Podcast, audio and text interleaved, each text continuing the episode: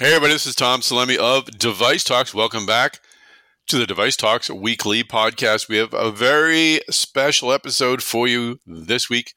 It's actually our third annual episode of this type. We're highlighting the uh, finalists in MedTech Colors pitch competition uh, there's actually a mix of finalists here, both in their regular pitch competition and then one that they have aimed toward uh, pediatric applications. So there are 13 companies in all. So it, there's a lot of stories here to be told. And I think we did a really effective job telling them.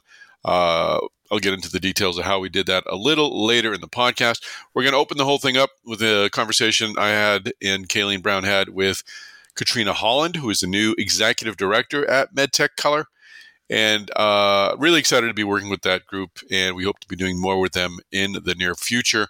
So uh, this is uh, always a labor of love. In addition to, uh, and I'll mention this later on, but I'll mention it now too.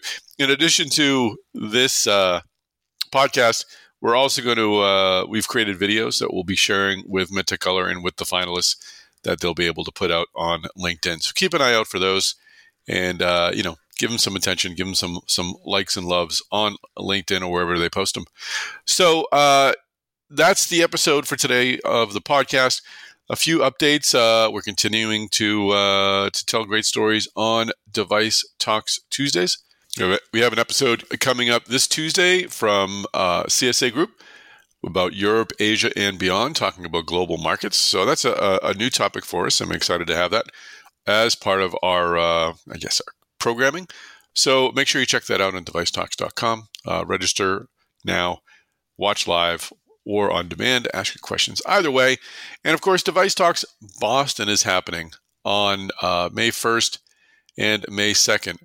Our early bird rate is expiring.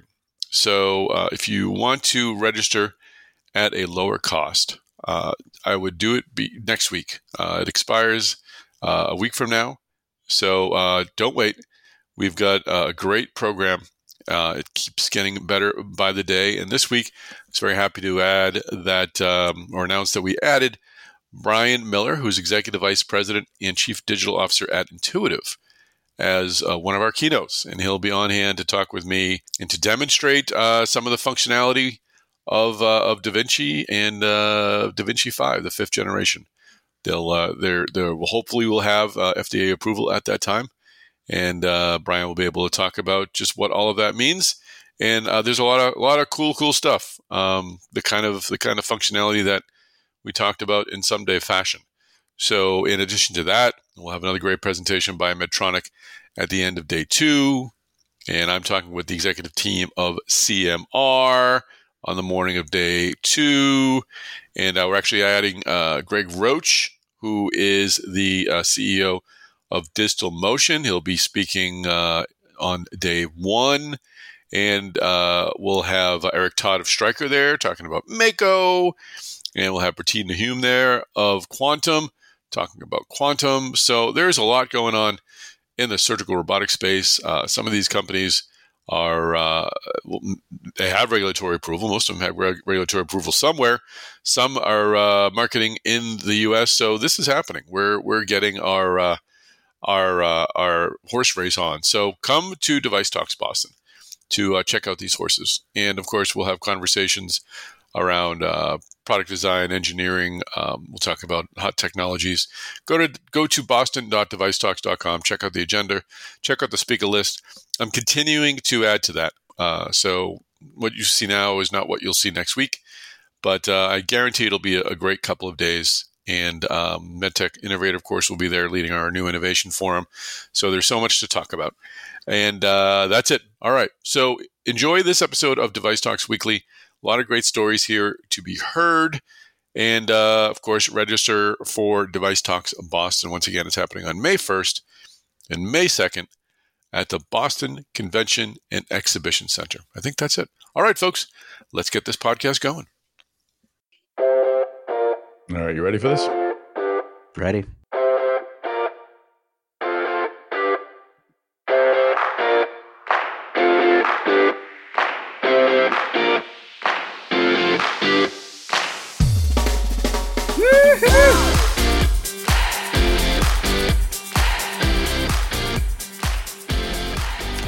Brown, it's great to have you on the podcast. Welcome. Well, I'd love to be here. Thank you. We're here for, for a few reasons. We have an outstanding episode uh, with our friends from MedTech Color. We're going to be highlighting the finalists uh, of their pitch competition. Uh, and we also have uh, a great message from our sponsor, MedMarc. Happy to have them part of it. Longtime supporters of DeviceTalks and, and longtime friends of, of both of ours. So we're happy to have them involved. But uh, I'm also anxious because Chris Newmarker always starts off these little chit chats with telling us how the weather is in Minneapolis. So I know our listeners really value eyewitness weather reports. So tell me, we want to we want to cover the whole nation. How is the weather right now at this moment, Tuesday morning, in the Pacific Northwest? Well, it's going to come as a great surprise to you, Tom. It's raining. Oh no! Didn't actually, see that coming. Yeah, what a surprise! Rain in the Pacific Northwest. Uh, actually, yesterday, I know that you asked me about today, but yesterday's weather was particularly surprising. Woke up to a snowstorm, which was not forecasted, and it was an inch of snow, and it was this immediate how am I going to live my life? I'm a Californian of 35 years. I don't understand snow. I can get through the rain, but I can't get through the snow. And then by 10 a.m., it was completely gone. And then 1 p.m., we had uh, hail. And then wow. at 4 p.m., I learned a new word sleet. I had, you are, I had never. You are living life large, Kayleen. You're experiencing yes all the pleasures of the weather pattern. And I think you've completed our, our climate bingo, our climate change bingo. You, you've, you've got uh, you've got nearly everything except for uh, well, did you get a what is it? Atmospheric river? Is that what's what's what has been raining down upon California? Oh right. Um, you, you, get that all the time, I, I guess. You get that in dribs and drabs. Exactly, yeah. exactly. So enough. I think that's a fair bingo, and I win a raincoat. Does that seem fair? that seems fair. All right. Well, enough nonsense. Uh, happy to bring in our uh, our guest, Katrina Holland. Katrina is the uh, new executive director of MedTech Color. Welcome, Katrina. Thank you very much. I'm very happy to be here. Happy to have you here, and as I said, happy to be working with MedTech Color again on this. I think it's our third time that we've highlighted uh, the, uh, the, the the startup uh, participants or, or, competitors or, or companies uh, in your pitch competition, and uh, very happy that we're going to be including uh, some video this time as well. So we'll have the podcast come out. It has come out. If you if people listening to this, the podcast has come out and hopefully it came out on Friday. We're recording this earlier in the week, um, but they'll also look on LinkedIn for uh, for all of our our highlighted startup entrepreneurs, and they'll have uh, videos to share online, which is very cool. And we're happy to be doing that. That's that's an, another dimension and a great deal of fun. So, Katrina, what were you doing uh, prior to, to joining MedTech Color? Well, uh, before I joined MedTech Color, I was the CEO of the American College of Nurse Midwives. Oh. Um, which you know I, I, I was there for for several years, and they are a 501c6 professional association that supports um, advanced practice nurses, and so um, that's one of the things that I did, and I helped them implement several initiatives around diversity, equity, and inclusion uh, to help abate the maternal mortality crisis, mm. um, which is something that we're all aware of, unfortunately what direction do you think that problem is is heading? Is it is there are we moving toward a solution, or are well, we still I, in the problem stage, or where are we? Well, I think we're m- moving closer towards solution, and and the reason is I think we've identified the issue, um, and so uh, aside from the maternity care shortage, um, one of the things that I helped um, that organization do is help to get more midwives into the mainstream as a part of the solution. Mm-hmm. Um, you know, adding uh, to the population of other care providers like OBGYNs. Um, but one of the things that that we we knew is that culturally congruent care um, does more to solve the issue. Um, people respond better to you know folks who understand them, mm-hmm. and you know the data also supports that. And so um, Unfortunately, you know, United States has the highest maternal mortality rate outside of any other developed country. Mm-hmm. And so um, it kind of came into the spotlight within the last several years. And so, you know, we were we were happy to be a part of that solution and implement a lot of uh, initiatives to, to really help grow the midwifery workforce and and to help diversify it.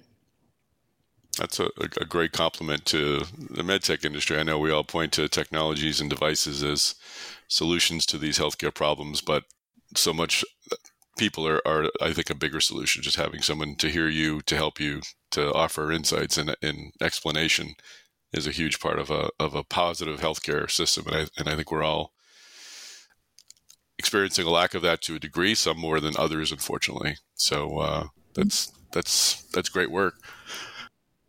So yeah, and you know, and and really, it's it kind of expanded um, my vision when the opportunity with with MedTech Color came up. You know, you think about technology and you think about medical devices. The same logic follows. Mm-hmm. You know, if you have people, um, if you have more diversity at the table, you have that um, diversity of lived experience, that diversity of expertise, you're better apt to, to drive solutions uh, to issues that have been longstanding. And so the organization is doing exciting work. It's a young organization, lots of fun things, dedicated founders. And so I'm really happy to be involved in, again, part of the solution to make sure that when devices are developed, when technologies are developed, we're starting on the front end of that process with the right mindset so that the outcomes have um, a great impact. What is the bridge between that experience and your introduction to MedTech Color? I mean, was that phone call or that first conversation look like? Part of the bridge really was the the need for diversity um, in in healthcare, and healthcare. Um, you know, medical device development is an extension of healthcare. You know, lots of times people just consider healthcare delivery to be care providers delivering that that model of care, but when you have technologies and when you have um, digital health applications, those extensions are also extending to, you know, customers, patients, people who need the help. And so, as I started to think about how the world is changing, you know, we all hear about AI you know, we all know about applications, how uh, application development has uh, really ramped up. That's not gonna that's not gonna stop. And so uh, this organization really, to me, is on the front end of the opportunity to really make an impact in a positive way. So, one of the things I've uh, always enjoyed about the talking to to the competitors in your pitch competition is the variety of stories. They're, they're, they go beyond technologies. Um, there's service solutions, there's digital health solutions. Uh, and, and I'd say in almost every case, there's a personal connection as well, a personal story that really uh, explains why that entrepreneur is trying to solve this particular problem. And I just think that's a, always a powerful part of of this episode. Um, and I think it's also a connector. I mean, we, we hear stories that I know Kayla and I were talking before you hopped on the call, just stories that, that resonated with us as well. Um, and, and left powerful impressions. And, and is always a great reminder, I think, as to what really is at the core. I hope is what is, I, I like to believe is at the core of medtech is that we're, we're trying to solve problems as things get, as organizations get bigger. Uh, I think, uh, I think priorities can sometimes move in different directions, but I like to think at the at the very base, it's this this service uh, component, the service mission that uh, these competitors really just just exemplify. They're really fantastic. So um, I'm really happy that MedTech Color highlights them and gives us the opportunity to to amplify that highlighting. So it's this is uh, this is always a, a, great episode for us, and it's great to have you as, as part of it. Do you have a vision for MedTech Color from here? Uh, you know, I came to know it a few years ago uh, continues every year to sort of add something new, which is exciting. Uh, do you have a, a, a vision or, or, a long term plan that you'd like to share? Yeah. So it listen. So and I know you just started, so I feel a little. I'm like, well, wait a minute, Tom, give her a break. no, I, well, the funny thing is, I've been thinking about this for a while since day one. Yeah, um, and because I mean, because of the connection between you know the, the experience that I had before coming to MedTech Color and, and the extension of healthcare delivery. Obviously, the overarching mission is to diversify MedTech, right? Mm-hmm. To make sure that there are more people of color um, in leadership positions, mm-hmm. whether it's CEO or executive level, but really just to provide a network and build that network of people of color so that folks can tap into it, right? So, so my vision um, is to grow the pitch competition mm-hmm. so that we're providing a hub where founders can get funded to innovate and be a part of the solution, but then also to connect that and grow the entire network of medtech professionals in this country. Mm-hmm. Um, and in doing that, really establish a community where people can come together, uh, lead thought leadership, whether it's again be a part of the solution to help diversify clinical trials, to help mm-hmm. diversify the product development lifecycle, um, and and really you know have a seat at the table in terms of decision making um, as it relates to the future of medtech. Um, and so, you know, once you have a community and once you have a, a, a platform to support that, then fun things happen. Um, and, you know, I'm here for it. I am here for it. That's exciting.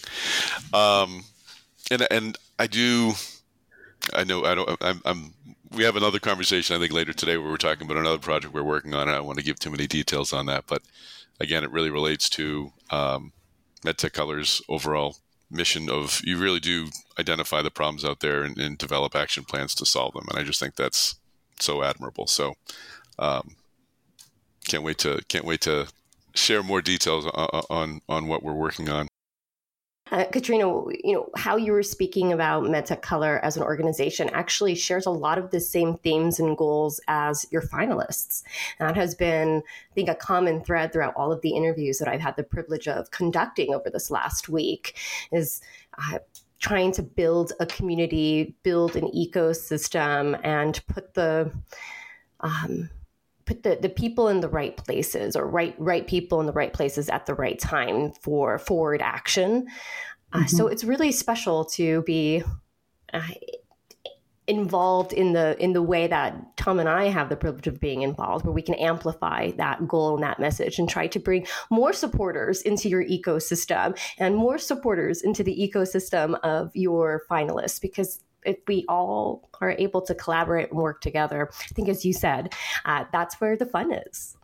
That's where the fun is, and, you know. And and if I think about um, one of the challenges and opportunities um, that the organization has is to grow the community, and you know, pitch is one of those ways to provide value and to help support um, and then we're hoping that the community aspect is such that if we build it, they will come. Yes. Because I, I, can't tell you how many times, you know, I talk to folks, they're like, well, it's, you know, it's hard to find people. Where are they? Um, they are out there. And, you know, the more that we can do in, in making an impact, I think that, um, you know, you start to have this, this FOMO, right? This fear of missing out. Mm-hmm. You know, whether they'll come to the networking reception that we host in the fall, you know, at the AdvaMed conference, or whether they will refer somebody to our pitch competition. Um, we know that founders are out there, they have ideas, they're looking for funding, they're looking for a community, and we want to make sure that we're on the radar and and that we're that we are the first thing they think about.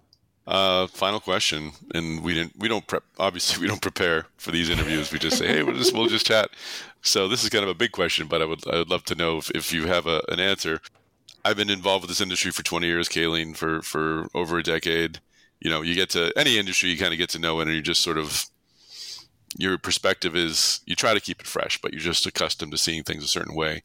You're coming into this into medtech from a a, a, a tangential or a connected industry, healthcare, but landing here in this spot, I know if it's only been a month or two, but has anything kind of surprised you about the medtech industry? Anything sort of um, caught your eye or, or, excited you or concerned you? I'm just curious if you have any any fresh perspectives that you can share with us and uh, and with our listeners. Um, I, you know, and this is I'll, I'll probably say this, and people will probably say, "Well, why did that surprise you?" Surprise in a good way. Uh, what surprised me the most and kind of really made me excited is the amount of innovation in this industry And it's what it's all about. I mean, people are really being creative with their solutions. They're they're taking their own problems that they either have, you know, faced personally or professionally or out there, you know, in the industry, and they are doing real life innovation, building things and and pulling people together in the in the ecosystem that can help support that vision. Um, so for me, it was almost a perfect marriage of creativity and and uh, problem solving that comes together to form a solution that hopefully can help impact uh, the world in, in a great way. Well said. Well, well said. Yep. Stuck the landing on that one. All right. Well, I'm glad. well, this is uh, again, this is it's wonderful to be working on this episode with uh, with MedTech Color. It's great to to have another another friend and partner to be working with and, and uh, with the organization. And uh, thanks for thanks for joining us on the podcast. Thanks for having me.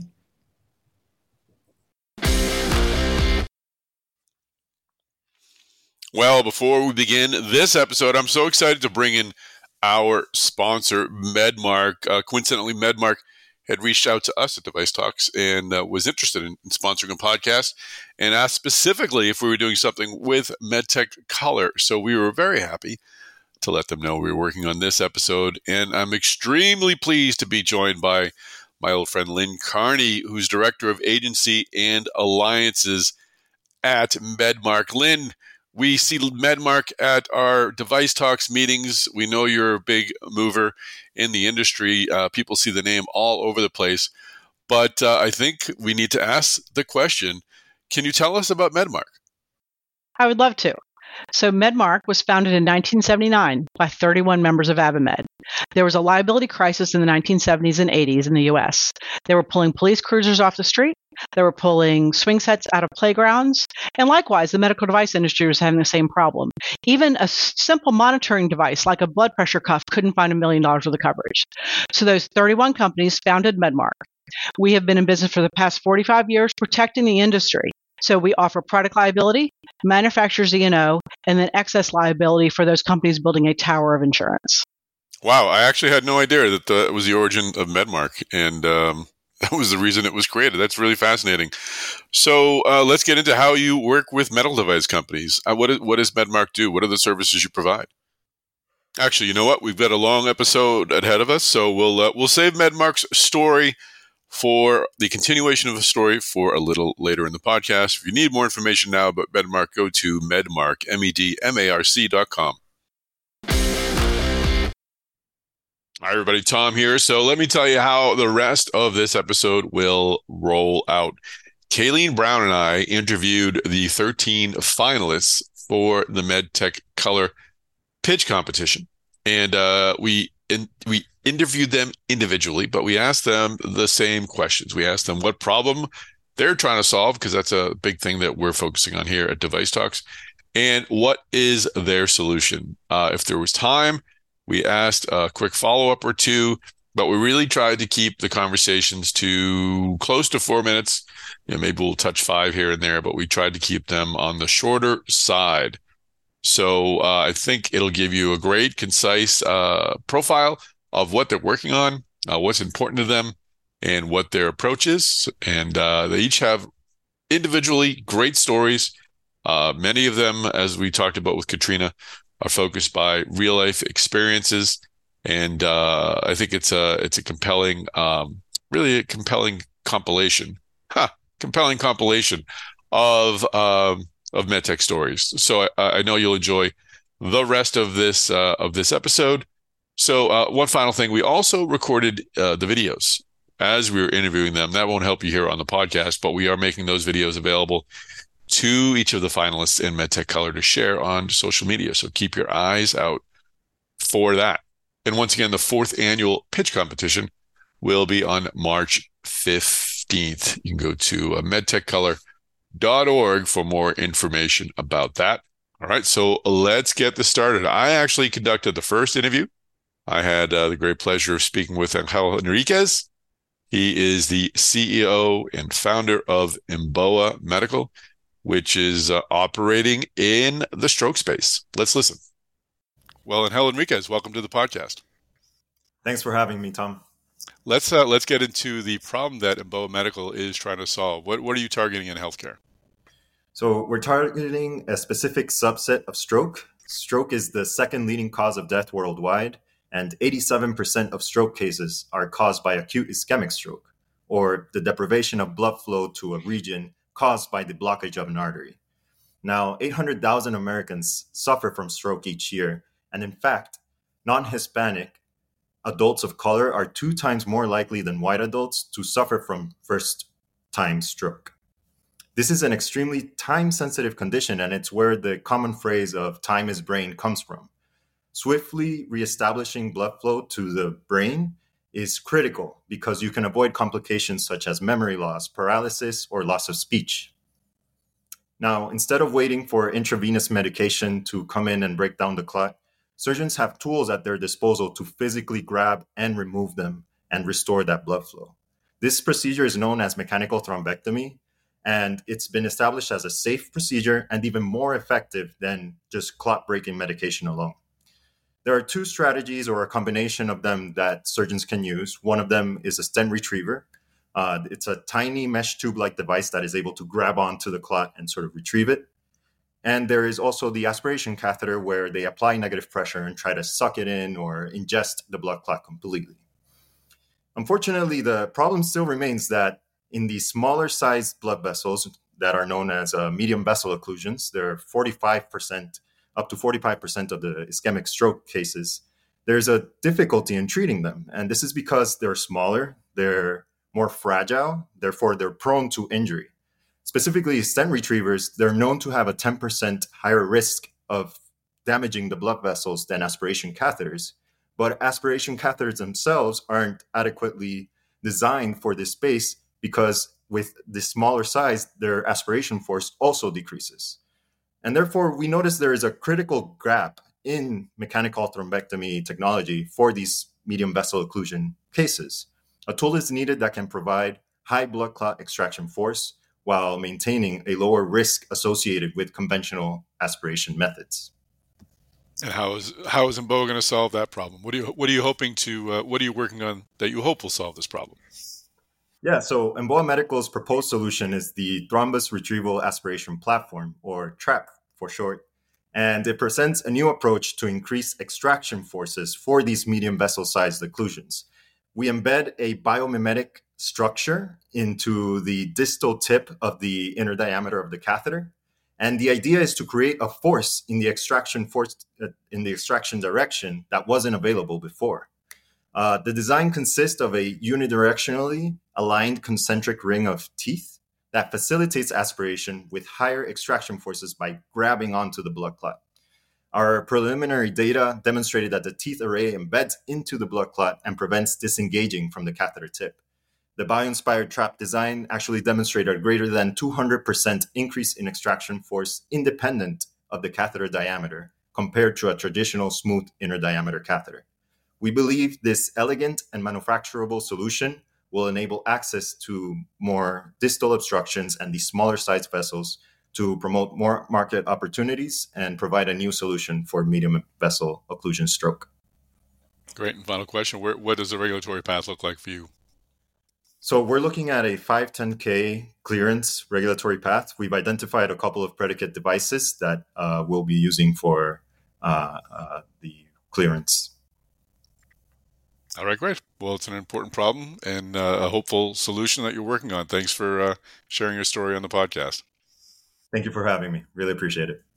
All right, and that is Emboa Medical Story. Next, we're going to bring in Expect. Uh, Kayleen Brown spoke with Dara Cook. She is the founder and CEO of Expect. And Expect is working to tackle the uh, growing issue of infant mortality in this country. Let's listen.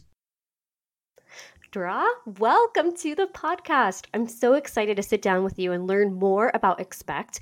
But first, huge congratulations for being a top 10 finalist for the 2024 MedTech Color Pitch Competition. Congratulations. Thank you. So let's start 40,000 feet in the air. What problem exactly is Expect trying to solve? Well, I found it expect because women in America today are more likely to die from pregnancy complications than our grandmothers were over 50 years ago. And now, for the first time in 20 years, our infant mortality rate is rising across races. Now, Unfortunately, these deaths are the tip of the iceberg. Over a third of us women experience some complications from C sections to gestational diabetes at a huge physical and financial cost. But what makes this so unforgivable is that we can prevent this. My sister is a great example. Despite being at an age when the odds of complications were high, she had a smooth pregnancy and a 20 minute labor. Her OBGYN credited one thing that set her experience apart. She exercised during pregnancy. Prenatal fitness is proven to reduce the risk of everything from premature births to postpartum depression by double digit percentages. It's our most cost effective tool to save and improve lives. Babies are healthier too, with stronger hearts, better brain development, and much more. The governing body of OBGYNs now recommends regular pre and postnatal exercise. Now, the problem is many pregnant women don't work out because, rightfully so, they don't know what is safe and find the few prenatal fitness options boring and unmotivating. And that's why I left my 20 year career at MTV, where I learned how to captivate millions to move people in another way with Expect. Well, on behalf of the medical device industry, welcome. I'm so glad Thank that you. you joined us and excited to see how you're turning your beautiful career uh, into moving health forward in this way. So how how is expect trying to solve this very important problem and one that I identify with very personally? Yes. You know, Expect is fitness optimized for pregnancy and postnatal, and we are the only platform where every workout is approved by OBGYNs. And we make fitness addictive with music video style production and unparalleled diversity of race, gender, and body type. Because we're OBGYN approved, we can provide the broadest variety in the pregnancy space. So our streaming workouts span all three trimesters pre pregnancy, postnatal. We have dance, strength, cardio, yoga, Pilates, a pelvic floor series designed by a physical therapist and approved by a urogynecologist, and mindfulness. And you can find us on the uh, App Store or in the Google Play Store.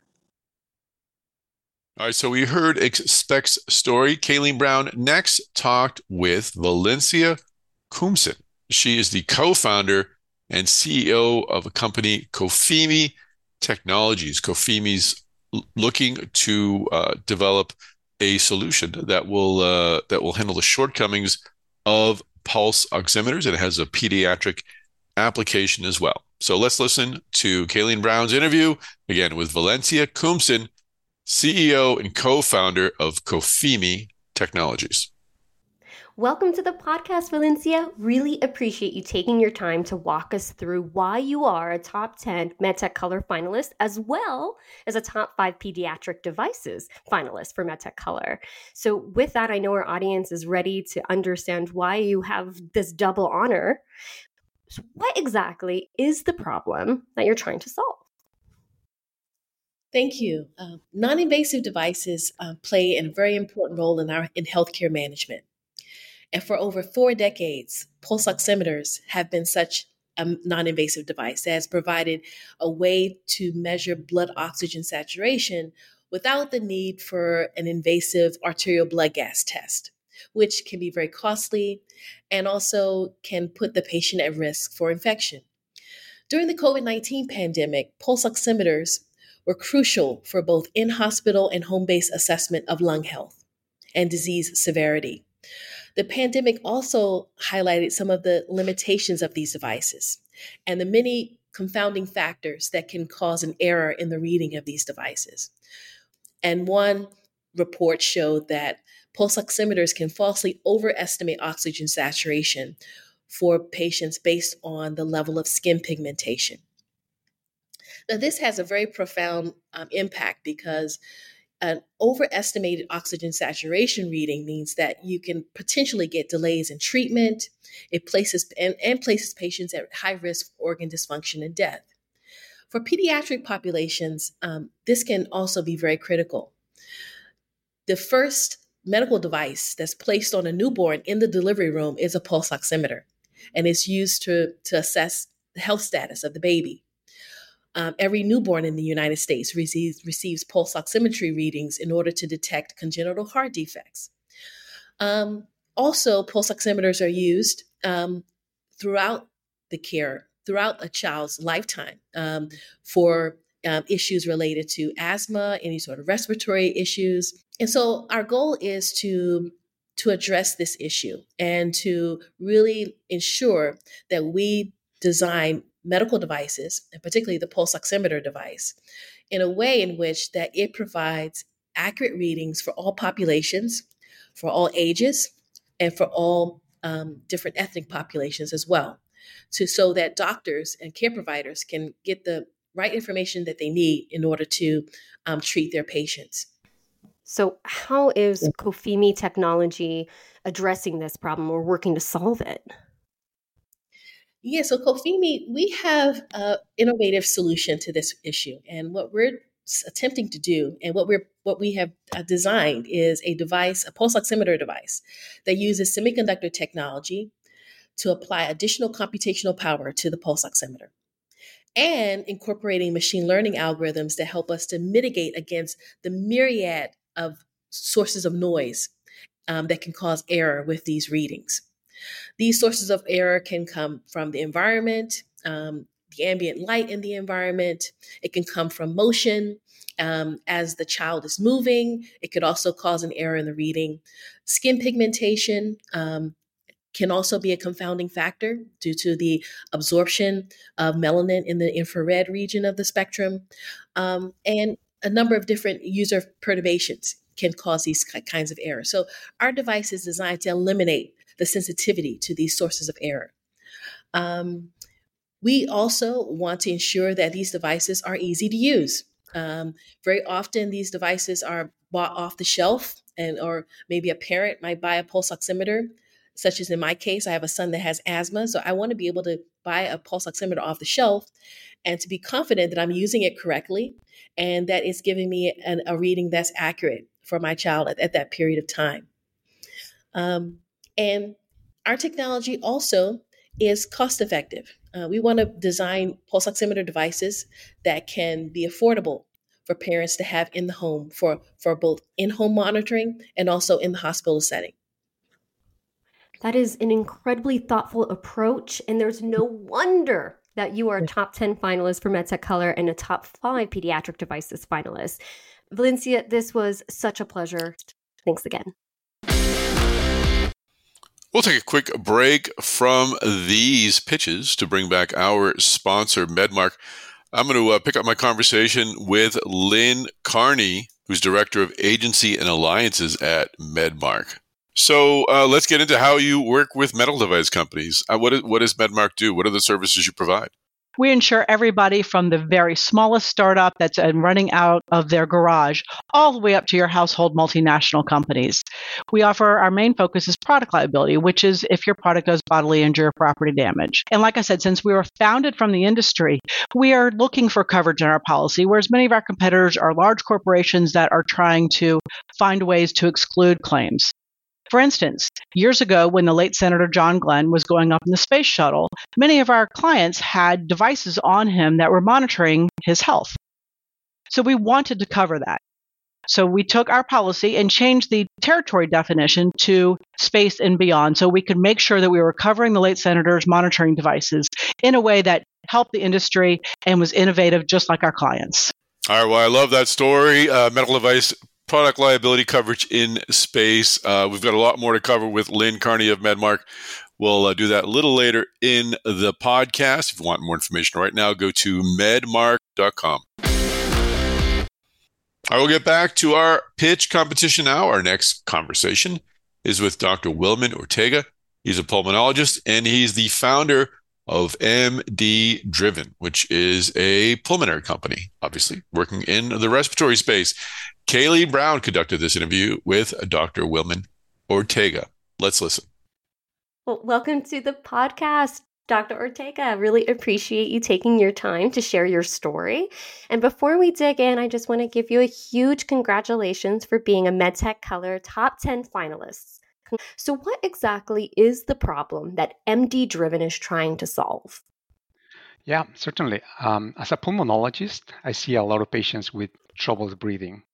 And breathing is not something that we normally think about until we lose our breath. Like, for instance, in the current COVID 19 pandemic, you know, um, and that has highlighted a few things that we've been dealing with.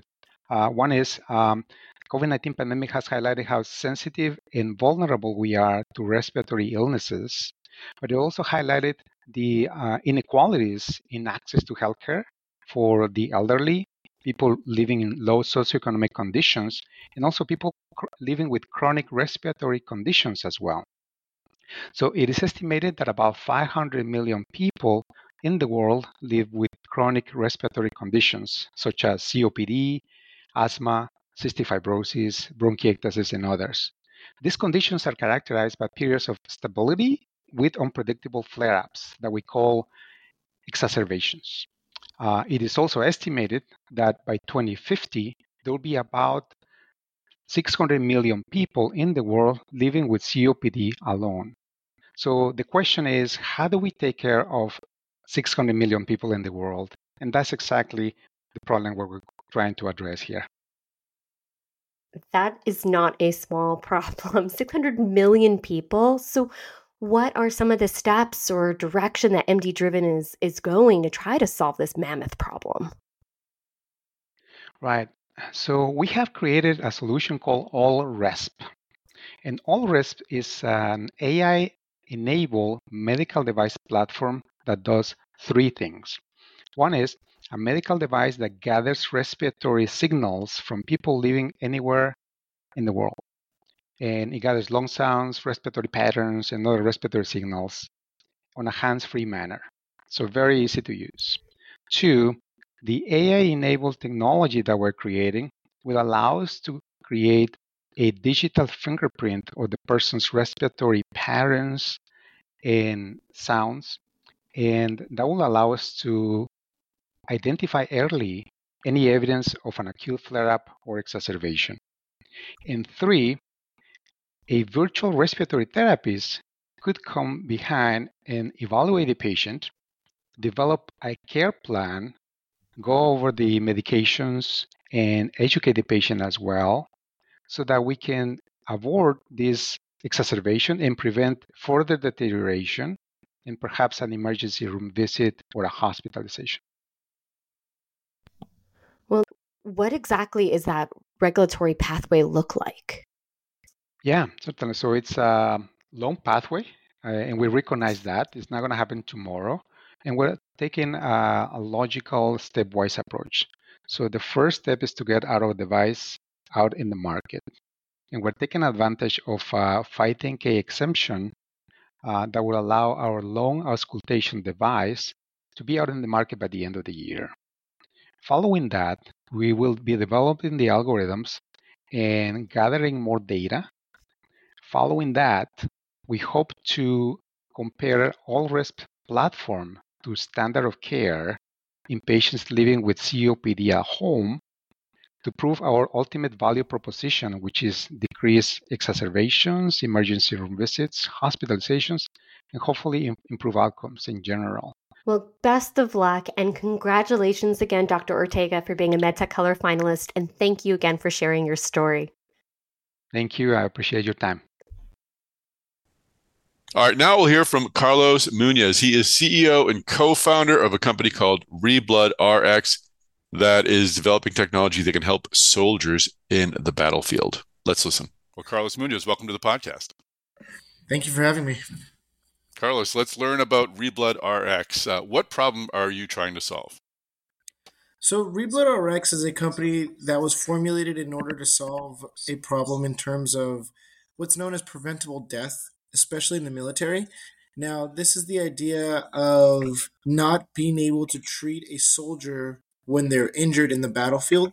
Um, generally, in extreme blood loss situations, they're given sometimes crystalloids or colloids, these solutions that don't necessarily have the ability to carry oxygen, but are mainly just fluids to make sure that the heart has something to pump. And so the soldier doesn't um, die, essentially.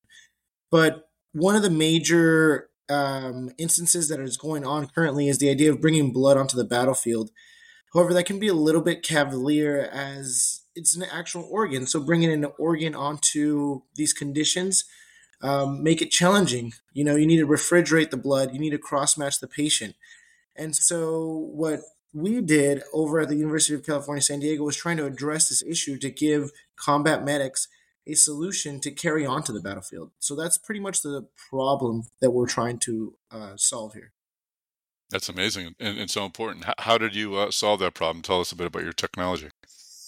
So when we were approaching this problem, we took it under consideration of what should the solution have. And what the solution needed was three major things. Was the ability to not be stored at any temperature, so it can, you know, range from extreme cold to extreme heat. Didn't need to be cross matched per patient to make sure that it was fast and easily um, administered. And finally, it had to have a long storage life. As you might be able to know, that blood has a very limited storage life. And so when we started considering options, we thought something as simple as hemoglobin. So hemoglobin is the protein that's inside our red cells that it's responsible for carrying oxygen to all the tissues. And that membrane that surrounds the hemoglobin protein is mainly used to make sure that the vasculature can play nice with it in layman's terms and things like that. But what we did is we purified out that protein. And this comes from a long line of research, maybe goes back to the early 1950s and leading up to this point. But basically, the idea was simple use hemoglobin to transfuse patients in order to give them what's known as an oxygen bridge. And fast forward to today, you know, a lot of my PhD research under the guidance of Dr. Pedro Cabrales was really to optimize the solution. And thankfully, through, you know, continuous research, we've come up with what we believe to be an optimal, functional, uh, and healthy oxygen bridge. Fantastic. And final question What sort of uh, regulatory approval do you have uh, ahead of you? So, we have a long road ahead of us, especially in the human market. We're going to be uh, a biologic, so we're going to have to file for you know all the bells and whistles that has to do with the FDA, go through all the clinical trials. Right now, we have a small subset of small animal testing, but we do have commitment from uh, Army Futures Laboratory over with the 7-Eleven Human Performance Wing in order to move the solution from small animals into large animals. Uh, we'll be kicking that off coming in June, and uh, we're hoping from, for some good resolve. And then from there, you know, start working on scaling for production and really start interacting a lot with the FDA to get things going for what would be uh, clinical trials. Fantastic. Well, it's a, it's a great story and an important story, and congratulations on, on being a finalist. Best of luck, and thanks for uh, for joining us on the podcast, Carlos. Thank you, Tom, for having me. I will take a quick break from these pitches to bring back our sponsor, MedMarc. Once again, I am speaking with Lynn Carney. She's Director of Agency and Alliances at MedMarc. Lynn, you've given us a lot of reasons why medical device companies come to MedMarc. I know you have some more. Can you uh, can you complete the list and let us know uh, what are some of the other services you provide? Right. So I gave you one and two. We were founded by the industry and we continue to sponsor organizations to make sure that we're part of the industry. We also tailor our coverage. I'm certainly happy to give you more examples if you contact me directly. And then our third reason, I think, would be our true worldwide coverage. Many of our competitors require your claim or suit to be brought back to the United States. We offer true worldwide coverage. Your claim can be in France or Germany or Asia, and we will defend you there, except from where it's federally prohibited.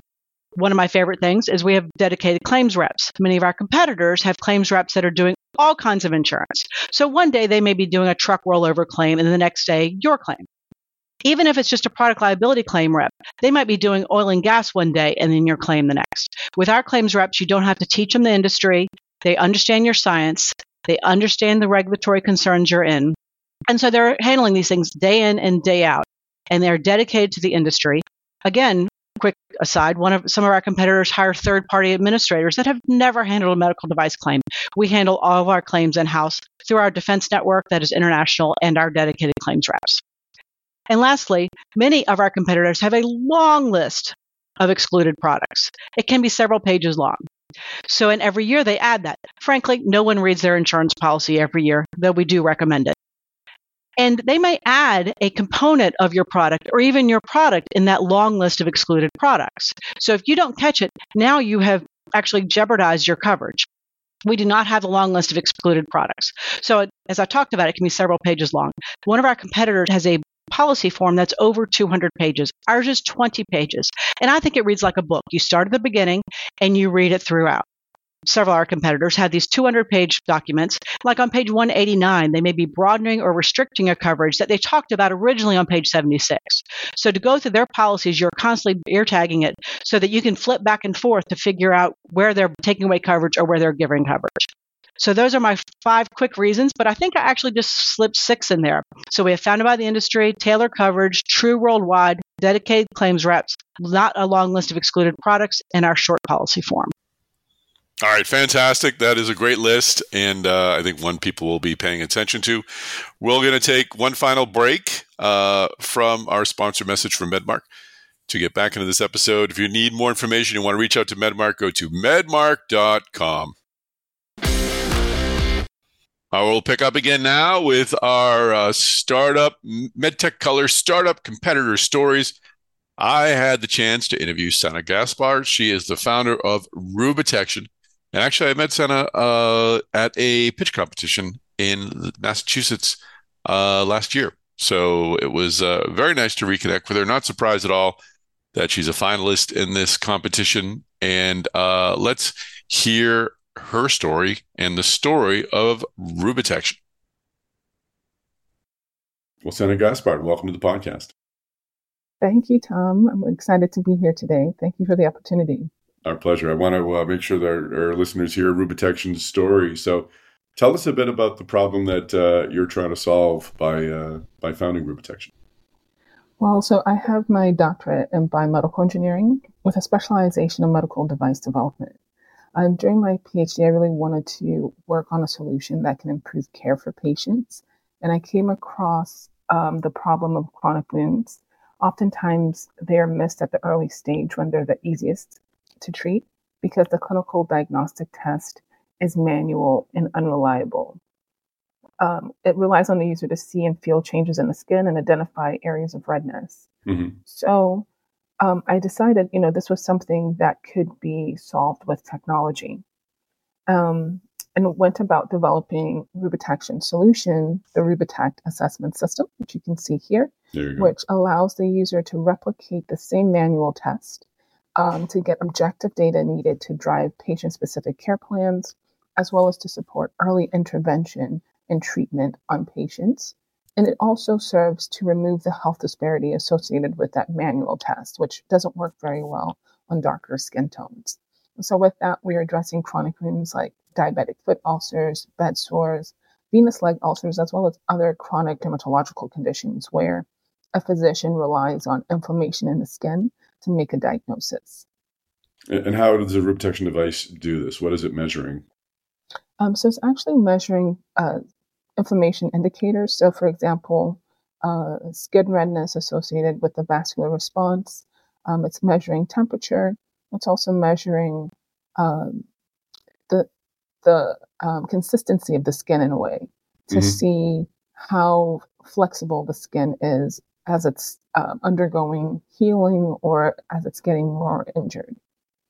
And is this uh, the it's doing all the analysis within the device, and how is it uh, transferring or communicating its its findings or results to a caretaker uh, or a physician? Yeah, so the device actually works with a mobile healthcare app mm-hmm. um, that supports the care management, telemedicine, allows them to monitor changes in in the skin and the injuries and the injured site, and then enables them to share the data with their family and friends as well. So from that, using the app and the device, you can enable remote patient monitoring in their home to allow early intervention as well as data sharing amongst the care team. Interesting. And uh, where are you in the development of the device? Um, is there clinical or regulatory approval needed? Where where are you in that process? Yeah, so as that's a great question. As a medical device, we do have to get approval from the FDA. Mm-hmm. We're currently in the early stage where we, as I mentioned, have a current prototype right now. We our solution is um, a non-invasive low-risk device, so we can start immediately with patient testing. So we're just making skin measurements using optics. Um, so we've already began some of that patient testing, which with where the results came out positively, that we're able to detect that inflammation um, using this diagnostic test. And so we are uh, in the process of recruiting additional sites to do larger testing, so then we can then move into product development and manufacturing. Excellent. And then final question: uh, Where do you see this being used? At, at home, in clinical settings, long-term care hospitals, all the above? Um, all of the above. Mm-hmm. We're really targeting hospitals, nursing homes, wound care clinics, rehab centers, and ultimately home care. Um, I think where we can have the biggest impact is if you want to have early intervention, you need to go where the patient is, which is generally in their home. There's also going to have a huge impact for healthcare in rural settings where it's difficult to get the wound care expertise or early intervention. Um, and then, then at that case, it leads to amputation, high treatment costs, and can ultimately lead to the death of the patient. So we're really trying to make this wound care and skin care equitable, accessible, and affordable, no matter where the patient is or what the color of their skin is, making it uh, available to everyone. That's fantastic. Well, it's, a, it's an important mission. Uh, looks like a great product thank you for uh, for joining us on the podcast. Thank you so much for your time today and for allowing me to share Rubitection's vision and our potential impact on care with your audience. All right, we're back with another MedTech Color Startup Competition interview or startup competitor interview. And this one was done by me. I had the chance to speak with Luis Suarez. He is the founder of Sanarai, which is a company that is uh, looking to help people within the Latino community who need mental health support to find that mental health support. So uh, let's listen to this conversation I had with Luis Suarez of Sanarai. Luis Suarez, welcome to the podcast. Thanks for having me, Tom. So um, nice to meet you as well. I'm eager to uh, learn more about Sanarai. Could you uh, tell us what uh, what problem in healthcare are you trying to solve? Yeah, so at Sanarai, we exist because there is a massive gap to cover the Latino community's needs in terms of mental health. Only 5% of mental health professionals in the US speak Spanish versus 13% of the population that speaks Spanish at home. And then treatment rates for this community are way below the average. In a context of a mental health crisis with booming demand for services and a shortage of mental health professionals, the problem is exacerbated for this community. And then the numbers I mentioned make it three times as hard to get behavioral health care services in Spanish. So this is a problem that I experienced myself. I'm originally from Mexico City. Came to the US to do my MBA, then worked in management consulting after I graduated for three years. And in 2020, I was looking for mental health support and I was struggling to find someone that I could speak Spanish with that I could fit in my schedule. So that's when I realized about this issue and decided to start Sanarai initially by connecting folks that speak Spanish in the US to mental health professionals in Latin America to provide culturally sensitive Spanish language emotional support at accessible prices. And that's still the core of what we do. So services in Spanish not only are super hard to get, but also if you can do behavioral health services in your native language is going to be beneficial. The part about cultural relevance is important because when you start with your provider and there's a baseline of understanding and those initial matches are going to be the best predictors of a better outcomes b that folks stay longer and with their services and lastly given uh, the geographical arbitrage that we work with we're able to offer services at very affordable rates. That's interesting. So, and that's yeah, that's a, certainly a large problem uh, across mental health. I would think if you are trying to find a a, a, a, a someone with particular skill sets or ability to speak a language, that'll makes the search all that much more harder. So, How does Sanarai uh, help solve this problem? What do you you explain sort of what you're attempting to do, but technically, how are you uh, working to do this? Yeah, so we work now with a group of providers, around 60 providers across the US, Mexico, and Argentina that are becoming experts working with this community and understanding the, the problematic. And now um, we um, do around um, or, or, over a thousand sessions a month um, with with um, yeah like mostly go direct to consumer at this point where mm-hmm. folks find our website book their sessions there and we also have uh, some partnerships um, with google for example as an enterprise customer and then um, the rest of the clients currently are community-based organizations that support the latino community and they're able to pay for the sessions and then provide them to their stakeholders are they are they conducting the sessions over an app, or are you arranging for phone calls or Zoom calls, or how is the actual care being given? Yes, we're mostly arranging and for the sessions to happen over Zoom, mm-hmm. and uh, we do have um, the scheduling app that uh, where folks can go to our website, see the live availability of these providers, see their whole profiles, and a lot of a lot of you know their studies, their qualifications, what they specialize on, and then um, yeah, book sessions there. And then when you book, you're going to be receiving uh, automated notifications to your email, and then when the time and when it's time for your session, and the provider is going to be there uh, waiting on the Zoom call. Great. Well, it's it's important work and a, and a great story. Thanks for uh, sharing it on the podcast. Thank you so much, Tom. Thanks for having me. All right. In our next interview, Kayleen Brown speaks with Dr. Cephas E. Simmons Sr. He is the founder and CEO of SealCath. And SealCath is developing technology that could help patients who are being treated, neonatal patients who are being treated for impacted bowels. Let's listen. Well, Cephas, thank you for joining us and welcome to the podcast. Congratulations again on being a MedTech Color finalist. Before we really dig into it, let's go 40,000 feet in the air. So, what exactly is the problem that you're trying to solve? Well, thank you for uh, the opportunity to speak again. Uh, again, my name is Cephas Simmons, and the uh, the problem that we're solving is is is uh, with mucus fistula refeed. So it's it's in neonatal patients, um, that born with a some type of bowel disorder. And in order to treat that bowel di- disorder, we have to the surgeons go in and they they dissect the bowel at some point, and then they bring it up through the skin. And they have two holes. One is a they call a proximal limb. The other one is a distal limb. Uh, and the proximal limb is the basically the one that comes down from the stomach, and then the waste is put into a bag, as you would see some patients with ostomy with a little bag on their stomach. Um, and then the bottom part is called the mucus fistula, which is the portion that um, we are trying to uh, create a catheter for.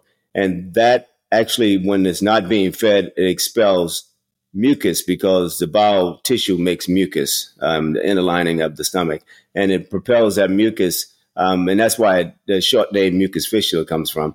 Um, but in general, what happens is when the when the kids have the separation, the upper part of the bowel is getting fed properly and getting all the nutrient, but some of the absorption that goes that occur in the distal part or the lower stomach or the lower bowel uh, are not getting that absorption. So what the mucus fistula refeed does is it takes the content out of the upper part and feeds it into the lower part so that there's no void in the nutrient absorption for the patient. So what they're doing now is they're using whatever catheter they can because there's nothing spe- specific for mucus fistula refeed, and they're having a lot of problems with uh, the catheter leaking or falling out during the procedure. So they came to me and asked me if I could uh, come up with an idea from my technology that would work for them. So at that point, um, we are actually interviewing uh, some pediatric surgeons, some neonatologists, uh, nurses and nurse practitioners in that area and trying to understand exactly what their pain point are. And then after we find out where the pain point are, then we're going to go back and uh, create a double balloon catheter that will work for for mucus fistula refeeds without having a mess of leaks. So you have the need, a very clear need, and now you're yes. going through the process of understanding how to create something that can help uh, serve that need. Or um, how how how has that process gone, or do you have a systematic approach uh, to meeting with the clinicians and understanding even more what those needs are? Absolutely. Um, what I've done so far, I've, I've interviewed uh, about 50 candidates so far um, in the last month and a half.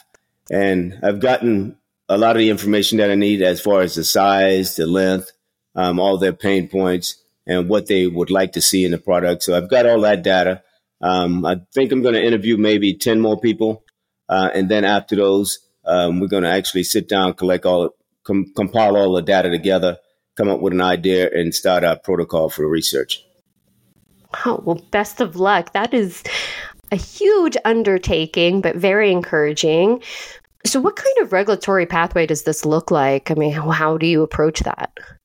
Um, since what we're doing is considered a non sterile process, um, a non sterile catheter would be a, a class one. Uh, if for some reason we had to do it to where it was sterile in case they have to go into the OR to do it, um, then it becomes a class two. So um, right now we're looking at a class one, but that could change um, if I get more input that they would prefer to do all these in the OR instead of at the bedside. Once again, Cephas, congratulations on being a MedTech Color finalist. And I'm excited to see how it turns out. Best of luck to you. Thank you very much. All right. And Kayleen Brown is back with another interview. She spoke with Denise Wharton. Denise Wharton is the founder and the CEO of Suma, and Suma is tackling the problem of licensing healthcare professionals, making sure we have enough of them. Let's listen. Denise, welcome to the podcast. Well, before I dig in, I just want to congratulate you on being a MedTech Color finalist. That's very, very exciting. And I want to hear more about Summa. So with that in mind, can you take our audience through what is what is the problem really that Summa's trying to solve? We are trying to ensure that there are enough licensed healthcare providers ready to take care of the population. That is a problem that I think that our industry has been trying to solve in one way or the other since the dawn of healthcare. What are some steps that Summa specifically is taking? Yeah, I, I, I agree. There's definitely a lot of ways that this problem can be tackled, and I what I think makes Suma unique is that we're tackling it from the licensing side. So to be a healthcare provider, you you just have to have a license. You have to be able to um, maintain and get that to operate in hospitals and urgent cares. And with licensing, there are certain requirements you have to meet. You have to file documentation on time. You have to take the correct continuing education. You um, need to take hours outside of that, for example. Uh, for communities that are marginalized, which are usually your direct care workers, they're usually positions held by women of color, low income, um, uh, single mothers, for example, they have a harder time filing their documentation on time because they got a million other things to do. So, what happens when they don't hit those requirements is they end up losing their license. And what that means is now the patient doesn't have a provider, the employer doesn't have an employee, there's no direct care worker that can come in legally and do the work. So we identified that problem actually because my mother was a direct care worker. She used to work for many years um, taking care of vulnerable populations, and she often had a, a hard time filing the right documentation. So after identifying that, we developed a software that streamlined the whole uh, licensing process. We made it kind of like a personal trainer, but for your license. So it would tell you you needed to take these hours at this time, you needed to file this document. If there was something time sensitive that needed to be done, we would set a reminder for you. And we allowed all that information to be centralized. So instead of the paper, usually it's a paper kind of thing that you would have to do. Instead, it's now digital. So you can upload certificates, you can track them, you can export them, you can send them to the right agency and turnaround times were reduced by 65%. So we had less wow. people dropping out. Yeah, more people staying in the workforce, which meant that there's more patients that could receive care. And um, since these people were bilingual, you know, there's a lot of now patients, patient providers that wouldn't have had access that do have access now. What's next? What's the vision? Yeah, so the next thing is getting them access to all of this cool, innovative stuff that's happening across the, the, country. There are so many different universities, organizations, and associations that are coming out with material that's that's advancing how we treat dementia, that's uh, solving different ways to deal with Alzheimer's or cancer, and how do we get this high level information, continuing education into the direct care providers' hands. Um, so we're working with healthcare organizations to get them onto the platform approved by the state and creating a central marketplace, kind of a two two sided marketplace where we have the licensing entities, the healthcare providers, and the education opportunities all existing, sharing their information, easily exporting it, and creating an ecosystem that allows us to kind of create this really robust, advanced, licensed community. Wow. Again, it is not a surprise to me why you are a finalist with MedTech Colors Pitch Competition. Huge congratulations again, and thank you for sharing your story with us. Best of luck. Thank you. And next, Kayleen Brown spoke with Maria Napoles. She is the CEO of TNC Medical. TNC Medical is tackling the problem of G tube reinsertion. Let's listen. Maria, welcome to the podcast. We're so excited to have you here and to learn more about TNC Medical Solutions and why you're a top five pediatric devices finalist for MedTech Color. So, again, thank you for joining us. I'm so excited to be here. Thank you. Thank you. So, let's dig in. What exactly is the problem that TNC Medical Solutions is trying to solve? Okay. So I'll take a step back. So TNC was incorporated in 2021 in honor of my dad, Dr. Adolfo Napoles, who unfortunately passed away that same year from pancreatic cancer. Um, he act- he's actually the inventor of our technology. Um, my dad was a passionate ER physician and cosmetic surgeon with a strong focus on patient care. So while working in the ER, he was often pulled away from more critical cases to perform important yet simple G tube reinsertions. So this showed him that there was a true unmet need in G tube reinsertions. Wow.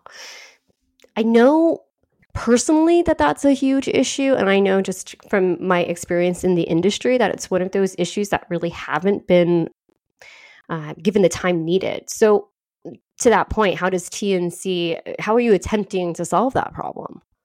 Sure. So currently, uh, G tube placement is one of the most commonly performed pediatric procedures in the US, and there are over 300 conditions that can cause a child to require a feeding tube.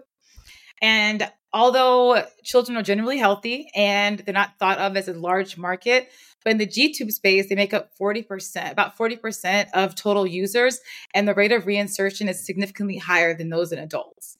Um, so while G tube placements are common and fairly simple, complications are high, especially in pediatrics. So over 60% of patients who present to the ER with a dislodged G tube have avoid which are very avoidable um, visits, very avoidable. Um, I, so what we're trying. I, I had no idea. So this is fascinating to me. So what is it that you're trying to do? So timely placement uh, once a G tube is dislodged is required to prevent stoma stenosis. Um, parents and caregivers alike can replace the G tube at home, but a lack of proper equipment, difficulty in placement, or discomfort with the procedure um, often prompts them to come to the ER for assistance. So, coupled with that is the concern of misplacement of the G tube during and after the reinsertion process. So, what we do is our patented device and method addresses the issue of maintaining stoma patency while also providing uh, ease and G tube guidance. So, our two pronged patented approach has potential to reduce healthcare utilization through process standardization and optimization of clinical resources by making routine reinsertions safer, simpler, and more efficient.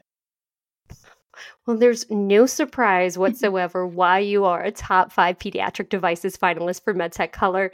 Would you mind taking us through sort of what your regulatory pathway is? I'm really interested to know. Sure. Uh, we are a class two device. Our um, regulatory consultants and team um, are right now uh, gearing up for our clinical trials, and we are preparing for and actually about to file our uh, 510K precept. So we're excited about that. We're anticipating uh, speedy approval and looking forward to the trials. Yeah. Well, two huge congratulations for both of these next steps. I really appreciate you spending our, your time with us today and congratulations again. Thank you. Thank you for having me. All right, this is our final visit with Lynn Carney. Again, she's Director of Agency and Alliances at MedMarc. Lynn, I'm learning a lot about the medical device industry and about MedMarc. Uh, I'm sure I'm missing something. What is something that uh, that you want to talk about that really uh, gets you excited when you talk about MedMarc? Oh, I would love to talk about a risk management department. It might be my favorite part of MedMarc. So we have our risk management department is staffed with former FDA attorneys and former litigators. They can help your clients with their warnings and labels, help them with their contracts with suppliers, because you want to make sure in your contracts you are not getting risk transferred to you. Contracts can actually claim what risks are yours and what risks are your suppliers. They won't write the contract for you, but they can go through it with you and advise you on it. So when you actually go to your attorney, hopefully you're saving some money at that attorney to get your contract done the way it is. They also all offer free webinars that are open to anyone. And I do suggest you go to our website to see if you can find some webinars that you might want to listen to. They also offer classes. My favorite class that they offer is writing defensively for product, to mitigate products liability risk, or as I call it, word choice. They go through and teach your employees how to craft emails so that they are not increasing your product liability risk. It has some great examples in there of things of emails that came out of actual claims where it was very damning evidence against our client. And so they want to teach you proactively on how to make sure that doesn't happen. We want everybody to take their own risk. As I often say, our risk management department is imitated but never duplicated. Fantastic, Lynn. And I'll let you do the honors. How can folks find out more about MedMarc? As always, you can go to medmarc.com. That's M E D M A R C.com.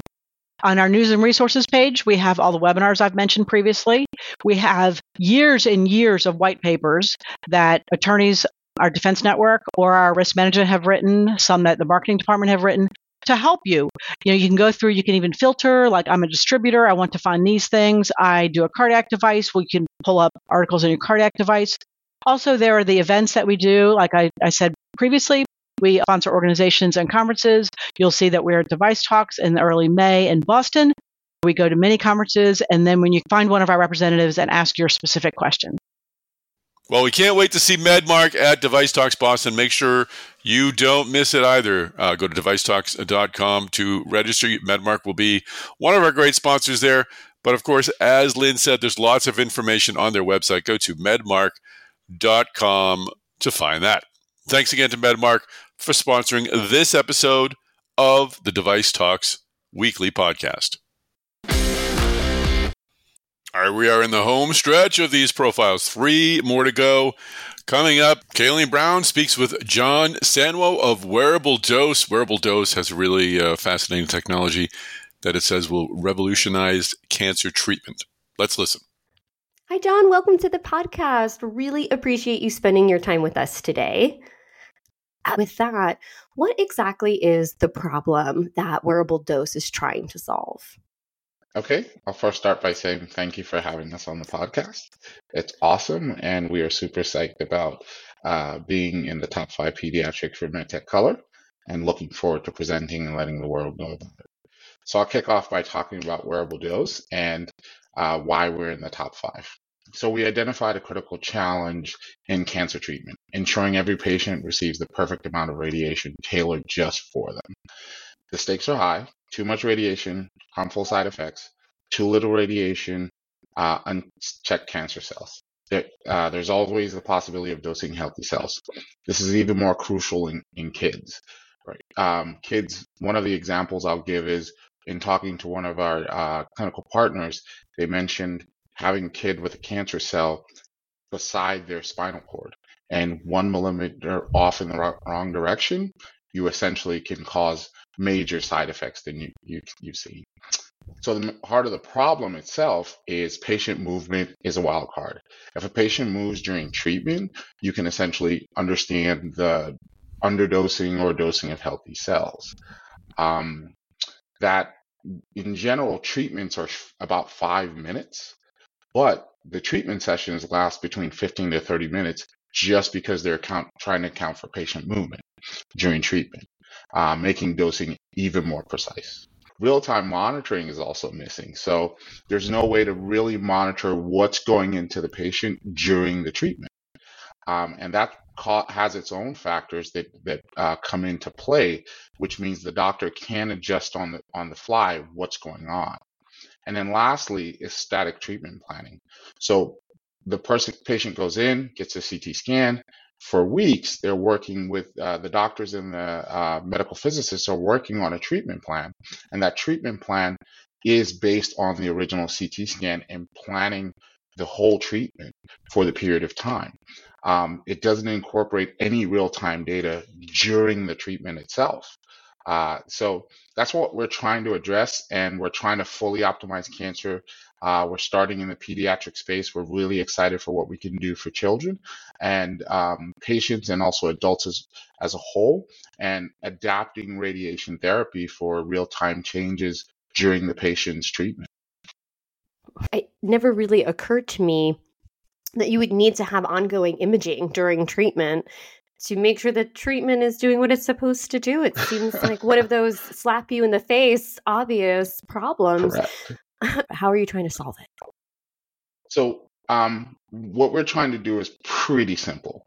We're taking right now what are abstract models and calculations and plans and turning them to precision measure we have a patented patch that goes on the patient. It's a flexible dosimeter, absorbs, it measures the absorbed dose directly on the patient during treatment. So no more relying on models, no longer relying on abstract calculations and plans that don't adjust with the patient as the patient is getting treatment. So we can provide real-time adjustable care. At the heart of wearable dose, we also have our machine learning model, which can look at the absorbed dose, look at the treatment plan, look at how the patient is responding, and then dynamically adjust and provide uh, recommendations to the radiation therapist, the physicist, and the oncologist in real time as the patient is getting treatment based on the fact that we understand what's actually going into the patient. And finally, as I mentioned, real time care. So transforming absorbed dose and looking at um, the concept of as the patient gets treatment ev- in between every single treatment, we're measuring what that patient is getting. And so we can optimally look at the treatment plan, make sure that patient um, is responding ac- accurately, responding to the treatment plan, and possibly change it in between and optimize for a better dose on the fly as we go along. That's very encouraging. the future seems brighter. well, thank yes. you so much, John, for joining us and sharing your story. I can't wait to see how this all turns out, and best of luck. All right. Thank you. All right. In our second to last profile or interview, uh, Kayleen Brown spoke with Jennifer Jakai Johnson, who is the founder of a company called Wellness. Uh, as we talked about with Katrina, at the top of the podcast. Uh, many of the, the stories we hear uh, from entrepreneurs like these are the personal connections, the, the personal reasons that um, they were inspired to start a company. And uh, Jennifer Jakai Johnson's story uh, is particularly moving, and um, and we'll let her tell her story. That this uh, interview was edited uh, a bit to uh, bring it in line with the others, but it's uh, it's still a little longer, but it's, it's so important and uh, so moving, and frankly, um, goes by in a blur. So uh, let us hear from Jennifer Jakai Johnson, founder of Wellness. Well, welcome to the podcast, Chakai. Really appreciate you taking the time to chat with us. And before we dig in, huge congratulations on being a MedTech Color finalist. So, so let's dig right in. What exactly is the problem that Wellness is trying to solve? Yes, well, thank you, thank you for that. Um, um, well, one in two women will experience at least one or multiple traumatic experiences in their lifetime. And so those experiences can affect more than just their mental health. It can also affect their physical well being. And so, what we're doing at Wellness, we're providing a one stop solution, a digital clinic that provides her the whole person care that she needs when she's gone through something traumatic. What many do not know is that when something traumatic happens, the very first to process it is your heart. Your heart has to process the trauma. Then it sends signals to the brain. Then the brain processes and sends signals to your body. So all three are processing it eventually all together, right? And so what happens is traditionally in healthcare, when someone goes through something traumatic, they're just referred out to just a mental health therapist. So say, just go get a therapist, um, and that's it. When in fact, we have forgotten about the heart, the stress it might have put on, put on the heart. We have forgot how it might affect the body how did we find out about this? It was really my own personal journey. It was out of the unexpected passing of my son in 2019. He was 15 and he passed two months before turning 16. And I did not know that his passing was a traumatic experience because it was unexpected. I also didn't know that my grief was traumatic grief. So initially, I followed the advice of what everyone tells me, which was go get a therapist, go find a support group, go lead into a faith based or spiritual community. And the therapist journey was hard because what I learned in the therapist journey was that not every therapist is really deeply trained in grief or trauma. And so, like the very first therapist I met with, she wanted me to write a goodbye letter to my son on the very first visit. And I was like, you know, I'm this, this has just happened. Like it just had happened. And I was like, I haven't even processed what, what, what I'm really living in right now. And then the next therapist, this therapist in particular, um, she said she did grief and we spoke on the phone. It was very short. I told her what happened and she's like, Oh, I don't know if I'm going to be able to work with you. Uh, you might need to find someone else. And that's when I under, that's when I started to learn, like, not everybody's really, uh, ready for grief. Therapists, not all therapists can really do grief, and it is, and you can't take a two day workshop and deeply do grieve. So it was the very last therapist I met with. She was in her late seventies. She leans in, and little few tears come down her eyes, and she says, "I'm a mother. I'm a, I'm getting emotional now. I'm a grandmother, and I um, uh, you know, I never lost a child before, but we're gonna take this one day at a time." And that was the beginning of the journey, the therapy journey. I finally found someone who leaned in, showed empathy and sympathy. But then, about six months into my therapy and just into my grief, I call it the grief healing journey. Um, my heart was hurting a lot. And, and I knew even in my therapy sessions, I was like, this is just one aspect. I kept feeling like this is just one aspect because I was like, my heart is hurting. And so um, I go to the cardiologist and he takes a few tests and he says, You have broken heart syndrome. He said, Broken heart syndrome is a real diagnosis, it can be fatal. And um, I can give you medication for this, but based on what you share with me, you have to do the healing. This is a healing journey. And he said, You also have a leaky heart valve. And I'll never forget when he said that, what instantly came to my mind was, my heart is leaking for my son, literally. So it wasn't just the therapist. I needed a care team. I needed different people. And so I also went to a chiropractor. And I, I, can't remember why I went to the chiropractor. I think I was, my back was just hurting me. But when I got there, I told him what happened with my son. And he was like, You know, the grief sits in the body, right? And I was like, No, I did not know that. He was like, Yes, grief sits in your body. He was like, while you're here doing treatments, I'm really just going to recommend you do massage therapy to move that grief around. And he was the very first doctor to talk about somatics.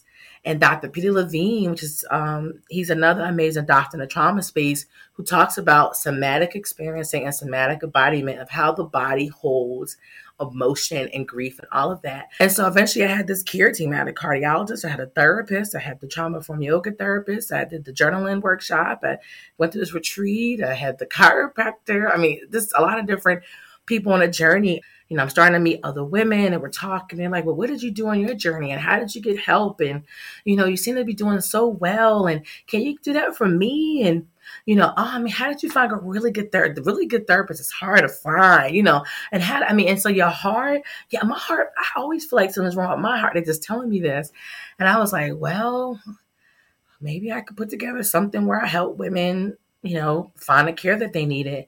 And I knew it had to be connected though because every clinician needed to know each other and talk to each other. Because later, I did my research and I found about the Osher Collaborative Integrative Medicine.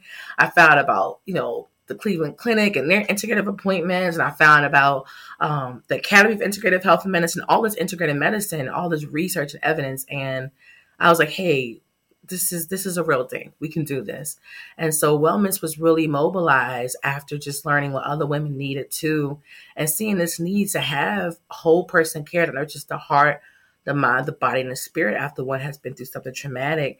And also seeing the collaborativeness of clinicians working together in community with our wellness. So we have individual appointments and then we have group appointments because you're not here to heal by yourself. You are here to heal in community.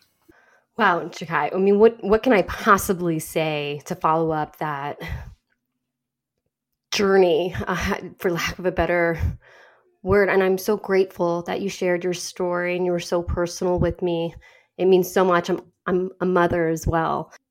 Thank you for sharing your story and congratulate. I feel so silly to say congratulations, but really this is incredible what you're doing. Congratulations for making it as a MedTech Color finalist. You could not be more right.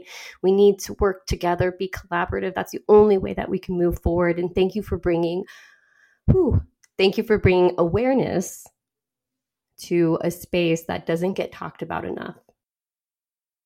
And our last contestant is an interview I got to do. I spoke with Blair Matthews. Blair is the co founder, president, and COO of Zuri Fertility. Blair is taking on a problem uh, that he and his wife had experienced and turning it into a solution for others. Let's listen. Well, Blair Matthews, welcome to the podcast. Thanks for having me. So much time. Anxious to hear Zuri Fertility's story. So tell us, what is the problem that you've identified and that you're trying to solve? Yeah. So, Tom, thanks for that question. Uh, imagine, you know, couples worldwide who are struggling to conceive. You know, the CDC just put out a report, you know, a, a few months back that one in six couples worldwide can't get pregnant. Um, my wife and I were actually one of those couples, and we experienced a lot of confusion, anxiety, and frustration that comes with the fertility journey. Um, and on average, it takes about three and a half years or 42 months for patients to even receive a diagnosis of infertility. The wait times are long, and a lot of people don't actually get to the true diagnosis of what their problem is until it's too late or too expensive or more invasive procedures are needed, such as IVF. And so you're fighting against a biological clock. Um, and, you know, maybe five or, you know, even a year can make a huge difference in the options available to you. And that's what we're trying to change here at Zuri. We're trying to change that access to care problem. Um, the biggest part of that problem is it leads patients to needing more expensive and invasive treatments, like I just mentioned. And that creates a huge emotional and financial burden. So, what's uh, what is Zuri's solution?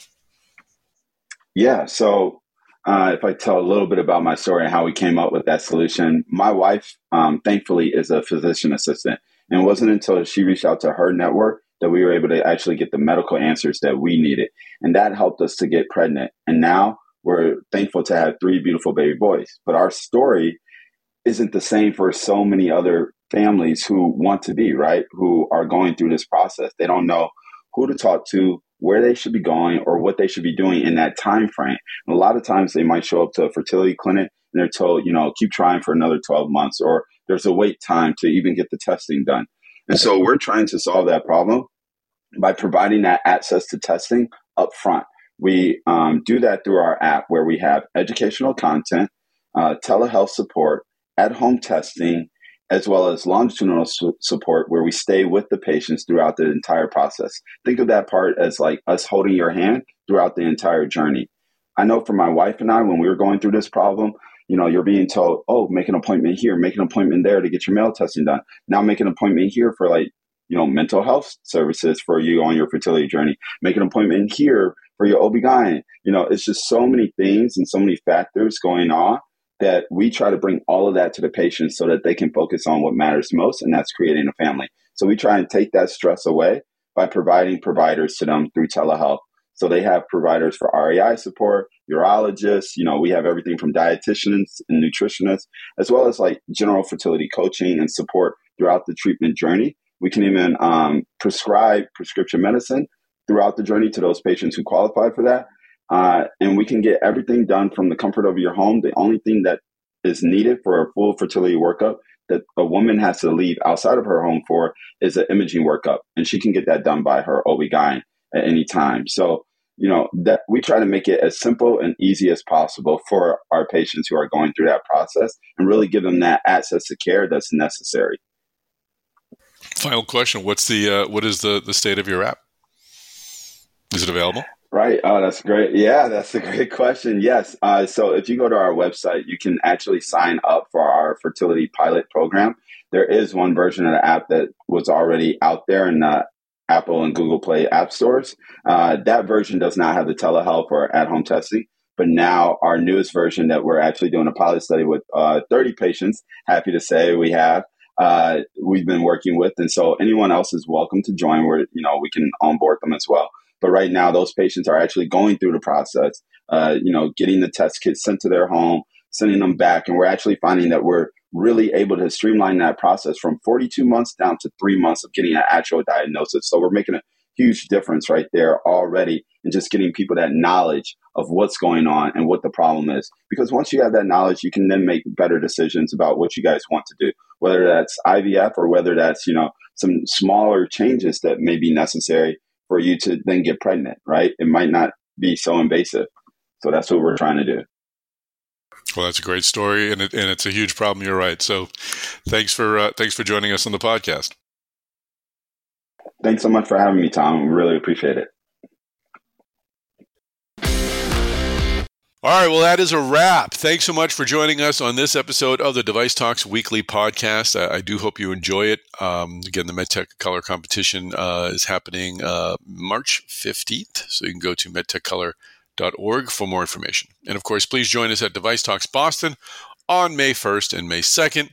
Uh, I explained why at the very top of this podcast. It's going to be a great couple of days. We would love to see you there um, and uh, so much going on. So go to boston.devicetalks.com to register for that and do it next week so you save yourself a couple hundred bucks, please. Um, we'd love to see you there. And um, if you register before uh, the end of the month, you'll have an opportunity, a pretty unique opportunity. So uh, another reason to wait. We'll we'll announce more details on that. So you're probably hearing me say that and, and thinking I am full of something. I'm not. It should be pretty cool, um, but I just don't have all the details to share yet. So I'd rather not wait. I'd rather wait until we have all the details. Uh, other than that, DeviceTalks Tuesday is happening on Tuesday. And of course, do me a favor, subscribe to the DeviceTalks Podcast Network so you don't miss any of our podcasts. We've got uh, great podcasts coming out. Uh, we're, we're setting a, uh, an agenda or a schedule with uh, Edwards Lifesciences. So I'm not sure if I've announced that before, but if I haven't, I'm announcing that right now. We'll have an Edwards Lifesciences podcast coming up and uh, a few others as well. So again, we're very busy here, but we're having a great time. So subscribe to the DeviceTalks Podcast Network. Make sure you connect with me on LinkedIn, please. Um, I really would like to follow your feeds and get to know what you're talking about. It helps me so much, and um, it would be uh, great to uh, be connected. So, uh, Tom, S A L E M I. Of course, you can connect with Chris Newmarker there as well, and Kayleen Brown. And uh, please uh, join uh, DeviceTalks and MassDevice and of course, uh, subscribe to our DeviceTalks YouTube channel as well. I won't ask you to do anything else other than that. And um, but we've got a lot going on here. Don't miss any of it. Just connect, connect, connect, and we want to uh, want to be part of what you're doing. So, all right, uh, I believe that is all I have to say. It is uh, just before five on Friday here on the East Coast, and my brain's a little bit baked. So I'm uh, I'm thanking you for being uh, for joining us on this podcast, and uh, really look forward to seeing you at DeviceTalks Boston on May 1st and May 2nd. Take care, everyone.